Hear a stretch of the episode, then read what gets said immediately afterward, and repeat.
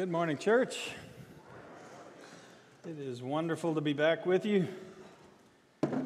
Been here mostly during the week, but uh, have traveled some. Got to speak at the uh, National Campus Ministry Seminar for Churches of Christ last week. It was wonderful to be there.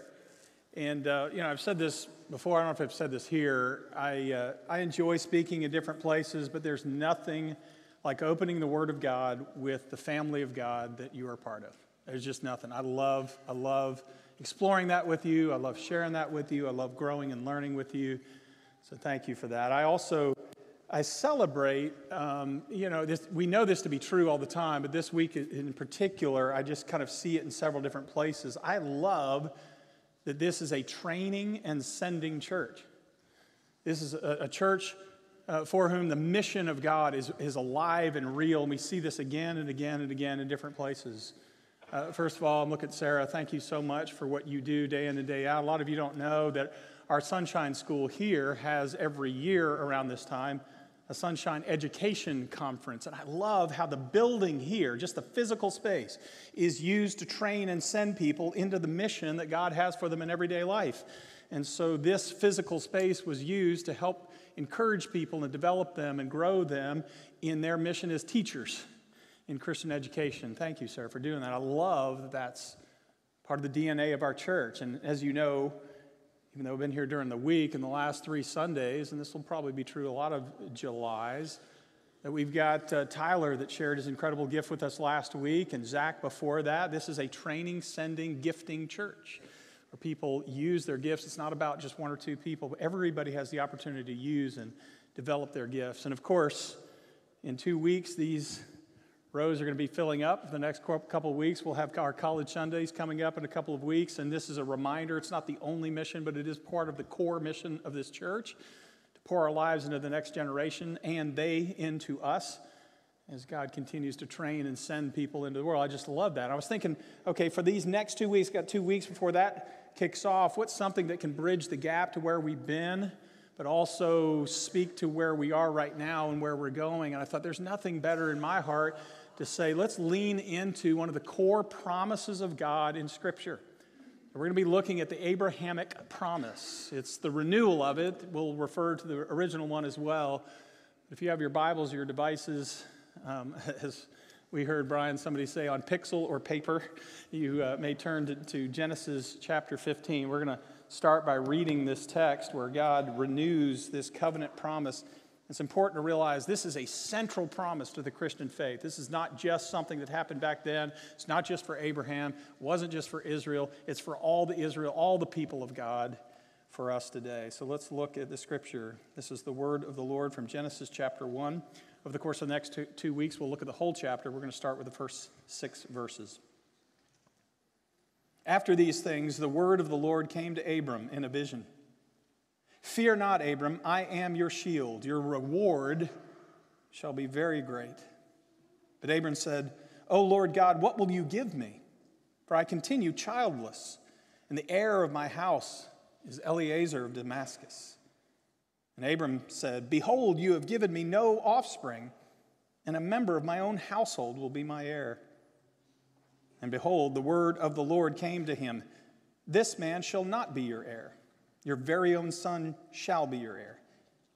And he brought him outside and said, Look toward heaven and number the stars if you're able to number them.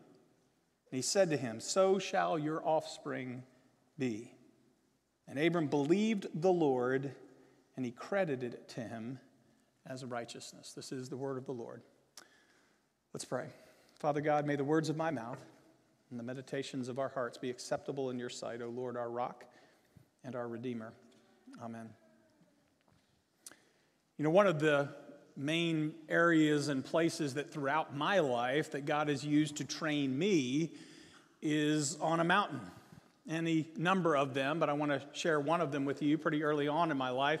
This is called Observatory Hill, or O Hill for short. It is behind the University of Virginia. And when we moved up there for law school, this was a place uh, very popular, one of the best places in the whole region to be riding mountain bikes.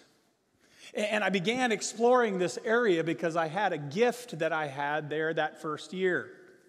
Uh, the gift is, it was the first time in my life that I actually had a bike that wasn't that 300 pound clunker that you buy at Walmart, right? It, it was a real bike. It was a meaningful one with the good gears and all that kind of stuff. And I remember the first day that I went out there, oh, by the way, I should say this. It was a gift not because somebody else bought it for me. It's a gift because it was our first year of marriage, Melanie's first year of teaching, my first year of law school, and she let me buy the bike. so thank you, sweetheart. It was a gift. Now, understand, I already had the gift. I already had that bike, and we went out to explore to kind of get, get it broken into. And I'm telling you, w- within an hour, I had already bent the frame of the bike. and I remember walking into the bike shop where I bought it with shame.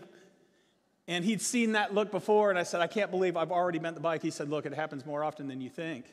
He said, Here's the reality. You go out there thinking, I've got this great new bike, but you're the same old rider. so you got great equipment, but no great experience. God trained me on that hill. I'd love to say that's me on that bike. It's not. but He trained me, and I have a lot of bumps and scars and bruises for one of the things I've learned. There's a lot of wisdom there, but I'll say one of the central pieces of wisdom I got on those trails, and you know this from other experiences or a bike, here's the reality. If you want to stay upright, you look at where you're going and not where you are. Do you understand that? Look at where you're headed, not where you are. Some of you have just learned how to drive, or maybe you'll be learning to drive soon. Same wisdom. I remember I was driving for the first time through Atlanta. Have you ever driven through Atlanta? And, and, all of a sudden, I'm driving, and for the first time in my life, there's huge concrete barriers on either side of me. I've never done this before, and all of a sudden, I'm freaking out. Because I'm looking where? Right over the hood, and you're all over the road. Here's the wisdom look where you're going, not where you are, if you want to stay upright. Here's what I've learned that's true in life too. And I think part of this passage is a central promise that God gives not just to Abram, but to the people of God. And part of what he does in that experience is train us in the same way I was trained on the mountain.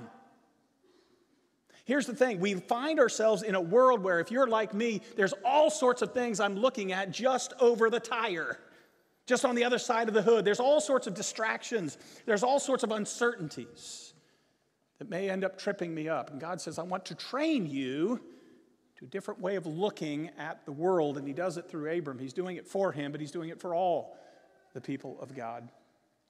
So as we get into this text, one of the things that I see is that Abram, at the beginning of the story, by the way, I'll probably use his name interchangeably. We know it's Abram here, it becomes Abraham. But at the beginning of the story, Abram makes the classic mistake because he doesn't follow the main rule, both the biking and in other things don't look down. And what he's doing at the beginning of the text, he's looking down, he's looking over the hood, over the tire, at fear and uncertainty. By the way, I share these images. Brian, we were just up there in Albuquerque, New Mexico, and one of the things they had us do as part of the Saturday activities is take us over 10,000 feet above sea level up to the top of this mountain in the uh, Sandia Peak in Albuquerque, and we ride this tram there. And one of the things they tell you right when you get onto it, and it was funny because we're going up the first one, up to the first little tower, and I thought this is no big deal because you know you kind of see the ground there. You get over the tower, and all of a sudden you're over 10,000 feet over this thing. And you know what they told you, right? If you struggle with heights, if you have a problem with heights, what do they tell you? Don't look down. By the way, one of our campus minister buddies got up to the tram. He said, I'm not doing that. The guy was kind enough to drive him an hour to the top of the mountain by car and then an hour back down. One of our former AFCers is not really excited about heights, and we had some fun, Brian, going up in the tram there. And he made the mistake. About halfway through, they said, Look, back in the 1950s, a plane crashed here, and if you look down, you can see it. Now, they bait you, right? Now we're looking for big wings and stuff. There's not, there's just shrapnel on the ground, but he looked down. Now I say this not just to show cool pictures. Listen, one of the things that you find that is a centerpiece of the Abrahamic story, not just here, but throughout the whole saga in Genesis, throughout the story, what is central is words of vision and sight. Now, we'll look at it mostly here in this text. Someday I want to come back and just kind of a hint there It's a centerpiece to his whole story. Later on, you just can go study it on your own.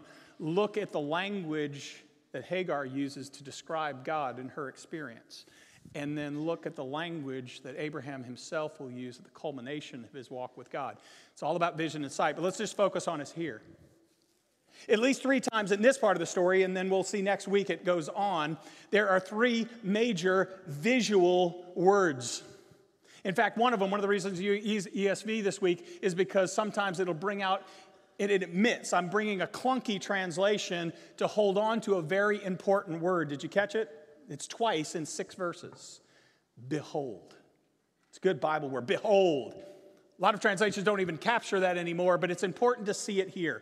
There's visual language. We'll get to a couple of uses of this, behold, and another visual term in a moment. But here's what's interesting to me the first instance of the word behold actually does not come from God, it comes from Abram.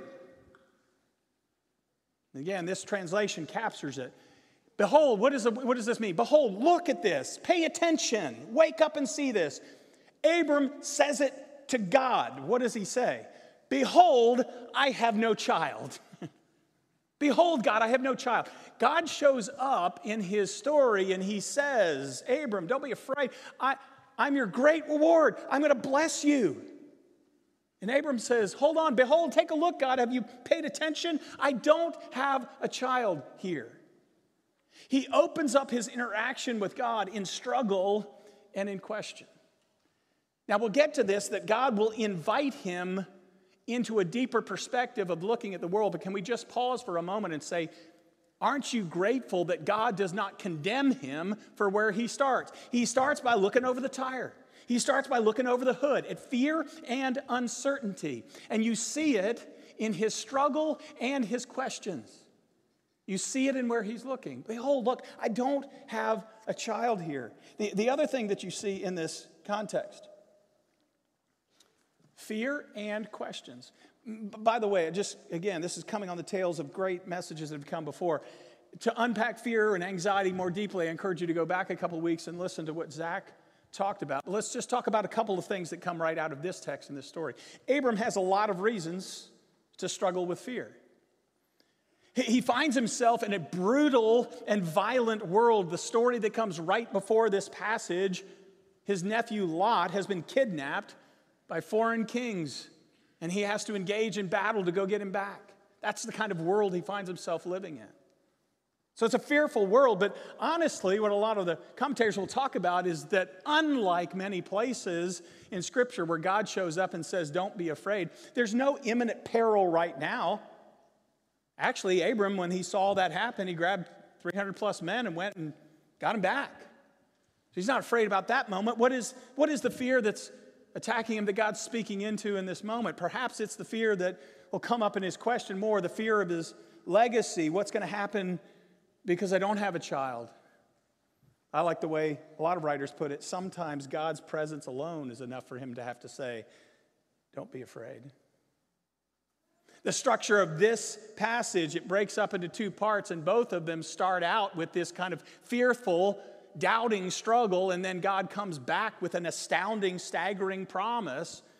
Now, here's the thing we know not just here, but throughout Scripture, when God shows up in mighty and powerful ways, one of the first things God has to do is say, Don't be afraid.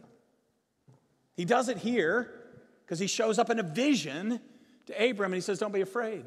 Uh, we've seen it with Jesus, and a bunch of examples. One is when he steps into the place of death and he's about to do a staggering powerful move to raise Jairus' daughter from the dead, what does he say to the crowd? Don't be afraid.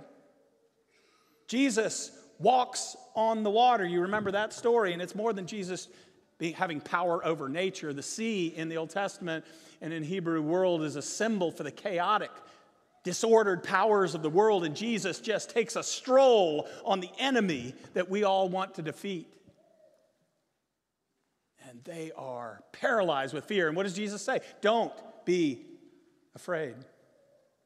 In fact, what are the first words out of the angel's mouth to all of the disciples who show up in the most staggering event in all of human history, the resurrection of Jesus? What do the angels say to the disciples who go to the empty tomb? Don't be afraid. Isn't it marvelous that even though God will invite Abram to something more, he does not condemn him from where he starts? You bring your fears to him. You can invite God to actually enter into and do what he does here speak into the fears that we face when we're looking around the world or our own hearts.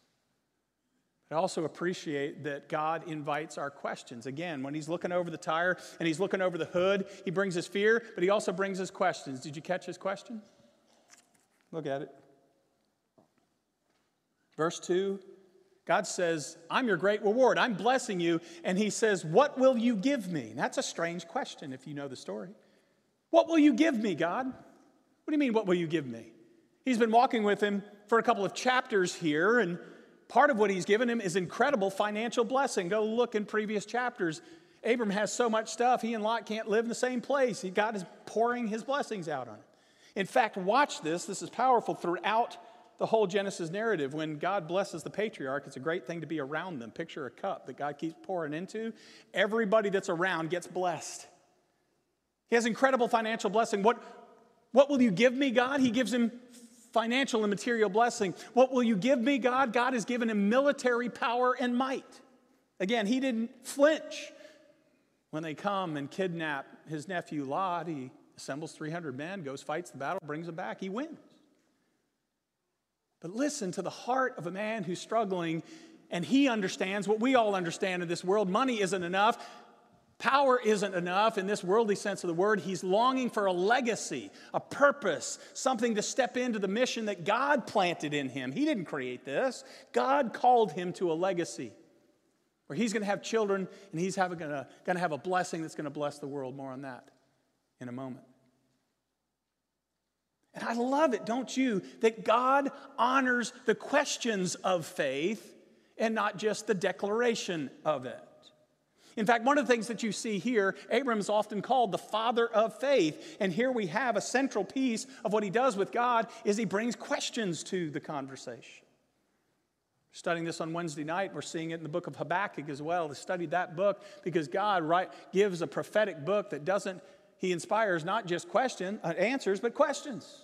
The whole book is framed with complaints and questions, struggling with God. And one of the things we saw there, we see here as well. There is a difference, pay attention to this. There is a difference between questions that reflect a disbelief that God's able to do what He's said He's going to do, and questions that say, I'm all in, God, I just don't get it.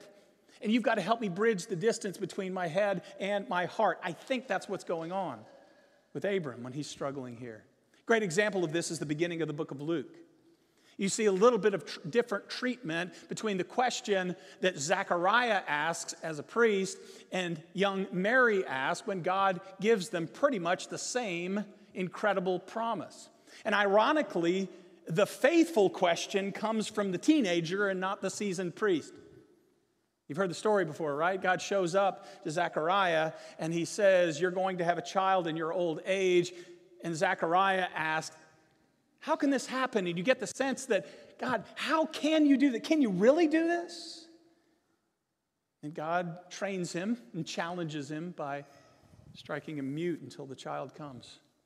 How different it is, the feeling when the angel comes to Mary and says, You're going to have a trial, child. And she says, How can this be since I've not been with a man? And he says, The Spirit of God will overshadow you and the child will be his. And she says, paraphrase, whatever you want, God, I'm in your hands. There is a faithful questioning that says, God, I'm all in, but I don't get it. And isn't it marvelous that the great examples of faith in Scripture don't just model good decisions and faithful statements, but faithful questions?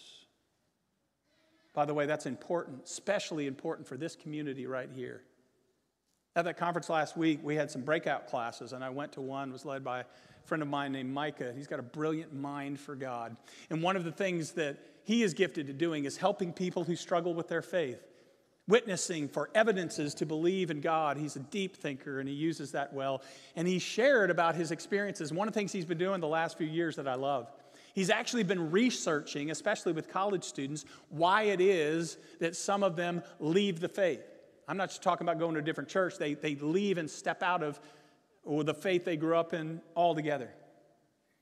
And he interviews them. He said, I'm not beating you up. I'm not trying to change your mind right now. I just want to walk with you, but I want to learn from you what it is that made you leave. I wrote this down when he said this. He said the number one reason consistently that people give him, students give him, is this, and I quote The churches we were part of did not allow for the existence of problems, questions, and complexity. Churches we were part of did not allow for the existence of problems, questions, and complexity. That grieves my heart because some churches might not do it, but the founder of the church does. founder of the church, the God of the universe says, I'm good with your questions. Now, listen, he will invite him to go deeper, but he does not condemn him for where he is. Abram starts by looking down, and God invites him instead to look to God's promises instead of to the present moment. Now, watch how God does this. He redirects his gaze. Again, the Abrahamic story is all about vision and sight, and the word comes up again two different ways. First of all, it says, Behold the word of the Lord. Behold the word of the Lord. God says, Look at the word of God. Behold, the word of the Lord, it says, came to Abram. In fact, that little phrase is repeated twice. The first line of the story says, The word of the Lord came to Abram, and it's a visual term. It doesn't say in a book or an idea. It says, The word of the Lord came to Abram in a vision. God says, I want you to see differently. I want you to look at the promise that I have rooted into your life and into the world. Now, this would be a great place to insert a little message, a little part of the message on reading your Bible. And I'm all about that. Dig into the Word of God, absolutely. But he has a specific word that he has in mind here. Behold, the Word of the Lord. What is the Word of the Lord that God affirms and reaffirms in this moment? It's called the covenant promise. This is so central to our faith. Sometimes we read this as if it was just for the Old Testament stuff. No, everything comes off of this promise that's reaffirmed here Let's look at it back in chapter 15, chapter 12. This is the word I think he's unpacking, the message he's giving to Abram, and he gives it to him again, and he reaffirms it again. It is the Abrahamic covenant. Genesis chapter 12, verse 1. The Lord said to Abram, Go from your country and your kindred and your father's house to the land that I will show you. And I will make of you a great nation, and I will bless you and make your name great so that you will, listen to this, be a blessing. And I will bless those who bless you, and him who dishonors you I will curse, and in all the families of the earth shall be blessed in you. All the peoples of the earth shall be blessed in you. This is the word of the Lord that God wants him to pay attention to. It is a promise and it is a central covenant promise. I love the way I heard one guy describe this one time. He said, You know, the, the difference between a contract and a covenant? You know the difference of this? Look at James, you know this. Difference between a contract and a covenant. Contract is an agreement based on two or more parties based on mutual distrust.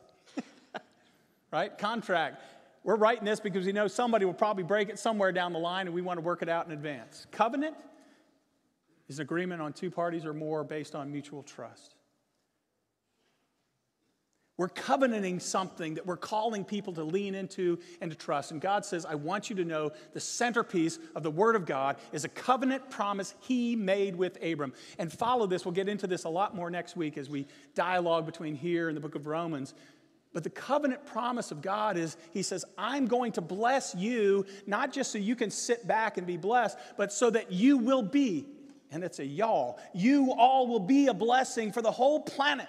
All nations of the earth will be blessed. It's not intended just for Israel or just for a few people or one nation. God says, I'm going to bless the covenant people, and I will find a way on my life to fulfill that covenant in such a way it will literally remake the world. Love that, Tyler, you unpacked some of this last week that sin itself, we broke the world. We undo and disorder all of creation, but God says, I'm going to redo it. I'm going to reclaim it. I'm going to restore it, but I'm going to do it through my covenant promise and astoundingly, through my covenant people. I'm telling you, it is so hard when I look around the world and see all the stuff over the front of my hood or my tire to look up and realize God isn't finished fulfilling his covenant to remake the whole world and using you and me to be part of that reclamation project. He says, Abram, behold the word of the Lord. When everything around you wants you to pull you in a different direction, behold the covenant promise of God. Here's the other thing he does it's another visual term. He doesn't use the word behold, he uses the word look. He says, Look at the stars. Isn't this powerful? Get this in mind, by the way. There is no person there yet. There is no child there yet. But he said, I want you to see it. I want you to visualize it. Look at the stars. Because even though there is not a child in the story now, there will be, and not just one, there will be descendants like the stars in the sky. Especially when you weave that in, not just with the physical work that God did in his life and his biological line, when you see Paul saying we're all grafted in to the family line of Abraham by sons and daughters of faith, then all of a sudden that story, concept of how big it was. But he says, I want you to just get a hint of it, just a flavor of it. Look, look, look at the stars. In other words, part of what God calls us to do when we're tempted to look over the hood is look and see a world that does not exist just yet, at least in our visual perception. And importantly, start living into that world and to that promise as if it were already here. That's part of what happens with the resurrection of Christ. It's already here, live into it. Oh, how powerful our lives would be if we lived already into the promises that God already makes, whether or not we see it fully yet. One of my friends, a man named Luke, taught me this a long time ago. I, love the way that he lived his life, man of incredible faith. And one of his gifts is he would tell anybody, anywhere about Jesus. He would tell anybody anywhere about Jesus. He was really bold. I got to meet him and know him. He was a, he was a, a, a minister of one of the uh, non denominational um, parachurch campus ministries that were in town. We did some things together when we were in Lubbock. And I remember one time he told a story about how he just met, I mean, he just kind of brushed against um, uh, one of the assistant coaches for tech. And so he said, Man, I told you, anybody, anywhere.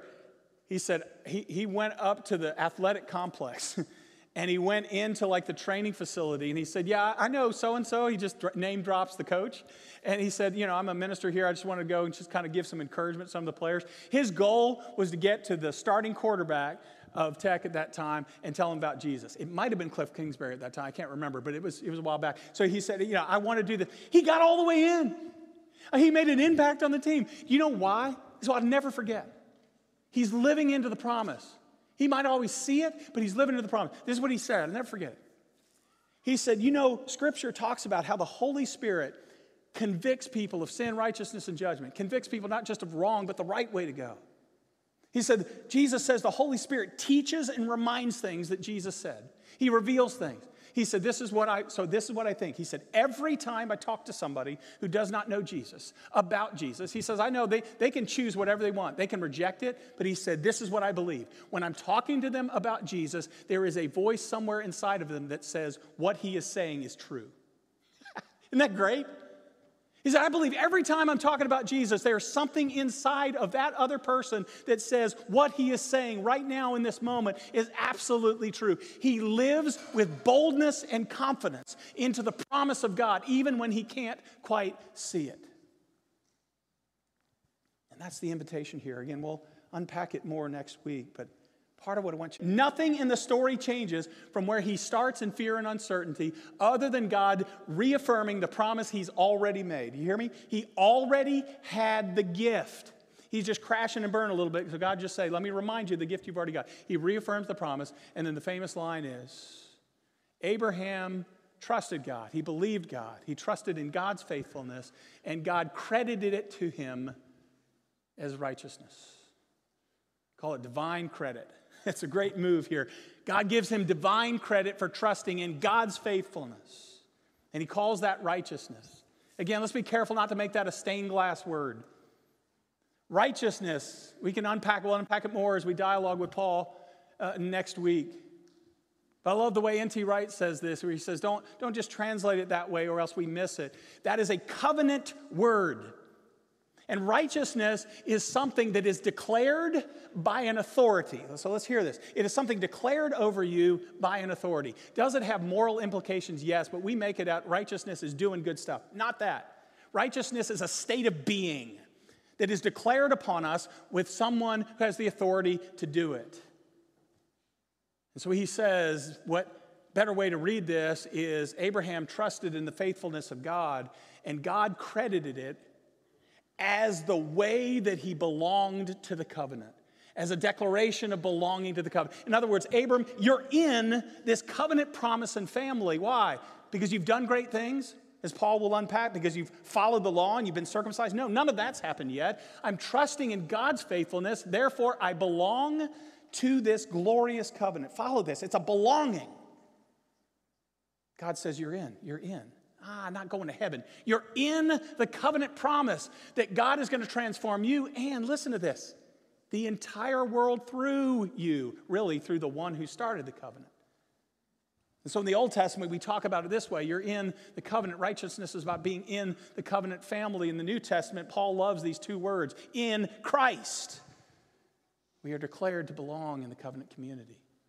How do we get that? By trusting in the promise of God. It's staggering that Abraham doesn't have to do anything. I, love the way Wright unpacks this when he says, look, Paul all but admits in the New Testament uh, that what he's doing here, Paul's words, is God is justifying making someone belong to the covenant community who is ungodly. Romans 4, God justifies the ungodly. He lets into the covenant community the ungodly. In other words, the tradition was, and Paul's language here makes it really clear, at this point in Abram's journey, he's still probably fairly thoroughly pagan in his theology. He knows a little bit about Yahweh, but not a lot. For 75 years, he was steeped in the pagan culture all around him. God declares the ungodly to be righteous, not because he has it all together, because he's trusting in the covenant promise of God. Here's the thing God still does that. Again, we'll unpack it more next week. But if you ever wonder, do I belong in the church family? Do I belong in a covenant community? Do I get to stay in the covenant community? You do. But it's not about your godliness. It's not about how good you are. You are declared by the authority of the King of Kings. When I trust his faithfulness, I belong. That's what it's all about. When I go ahead and do what Tyler said last week, I just go ahead and kill this body, kill this spirit, kill this life that's dominated by the tyrant of sin, and I'm going to be declared in the covenant community by the one who resurrects me in Christ. You don't belong here because you're godly. Let's just give up on that. Now, listen, God doesn't leave him that way. This is the power of this. Abram doesn't just get in then we just kind of skate around do what we want. No, it is in the covenant relationship that we are actually transformed and renewed. Abram is a different man at the end of the story than he is here in this moment. And so are we when we come into Christ. But isn't it glorious that it's not about our godliness, our goodness, and our smarts, and our intelligence, or our heritage, or how well we've nailed down all of the nuances of church? It is about the faithfulness of Christ trust that. And then we get in. Not to heaven, in the covenant family that God will use to be transformed and transform the world. So I end with this. What is the posture of faith that we get from Abram? It's not that he did all the things right. Boy, he failed all over the place. He laughed in the face of God. What is the posture of faith? Posture of faith says, God, I'm trusting that even when I can't see it over the hood or over the tire, that the future is in your hands, the covenant is in your hands, my life is in your hands, this church and community is in your hands, and I can't even see what you're doing with it yet. It's the posture of faith. My favorite pictures of that is a woman that we chose to name our daughter after. A couple months ago, we got experience of meeting the guy that we named Luke after. All of our children have a first name that connects with Christ, and the middle name is someone tangible in life that tries to follow Jesus. And we say, follow them as they follow Christ. When we were college students, one of the ministries that we did is we would go, as AFC does here, goes to different mission points. Well, one of them was right there in the city, and we would go to an assisted living center. And we met this incredible woman named Elise Robinson who'd been going there or things like that for 30 years. In her 80s, then, somewhere in mid 30s, her husband got muscular dystrophy, I believe it was, and so he was paralyzed from his neck down. She didn't need assisted living, he did, so she would come every day in that place. She had faithfully walked with her husband for three decades. You know, they couldn't go hiking and those kind of trips or biking or any of those stories, or a lot of things that married couples could do. She faithfully loved her husband beautifully. I remember one day, you remember this, Melanie? I was sat down and I said, You are a woman of such incredible faith. I would love you to talk to me about what that looks like in your life, especially your prayer life, because you've gone through a lot. How do you get through that? Never forget what she said. She said, You know what I do? She said, I hurt a lot. My body hurts at this age a lot. There's a lot of things we've gone through. And she said, I give it all to God, right? Picture you, Ren. You're a great prayer warrior, right? Give it all to God, just like Abram. Does it sound like Abram? I give it to him, God. Questions, what are you doing here? Behold, kind of prayer. She gives it all to God. And then she says, When I'm done, I can let it go because I trust that it is in his hands. By the way, it's not, you know, just goes away. She has to get up the next morning and do it again. Gets up the next morning and does it again. She gives it to God. She gives it to God as forcefully as she needs to, and then she trusts for that day. Whatever the answer is, whatever the response is, whatever she can see or not see, it's in the hands of the promise making, promise keeping, covenant God.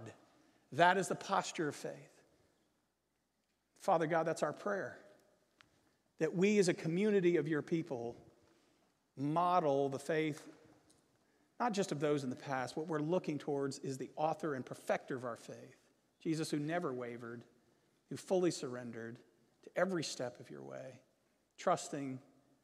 Father, help us to trust in what we can't see right here, right now. Help us to be a community that allows for the struggle, but also is passionate about where you are going, and we just want to be a part of it, to be transformed but also the power of your Holy Spirit to transform our communities in ways we could never see. Father, that's what we seek, and we need your power to do it. We are in your hands. In the name of Jesus, we pray. Amen.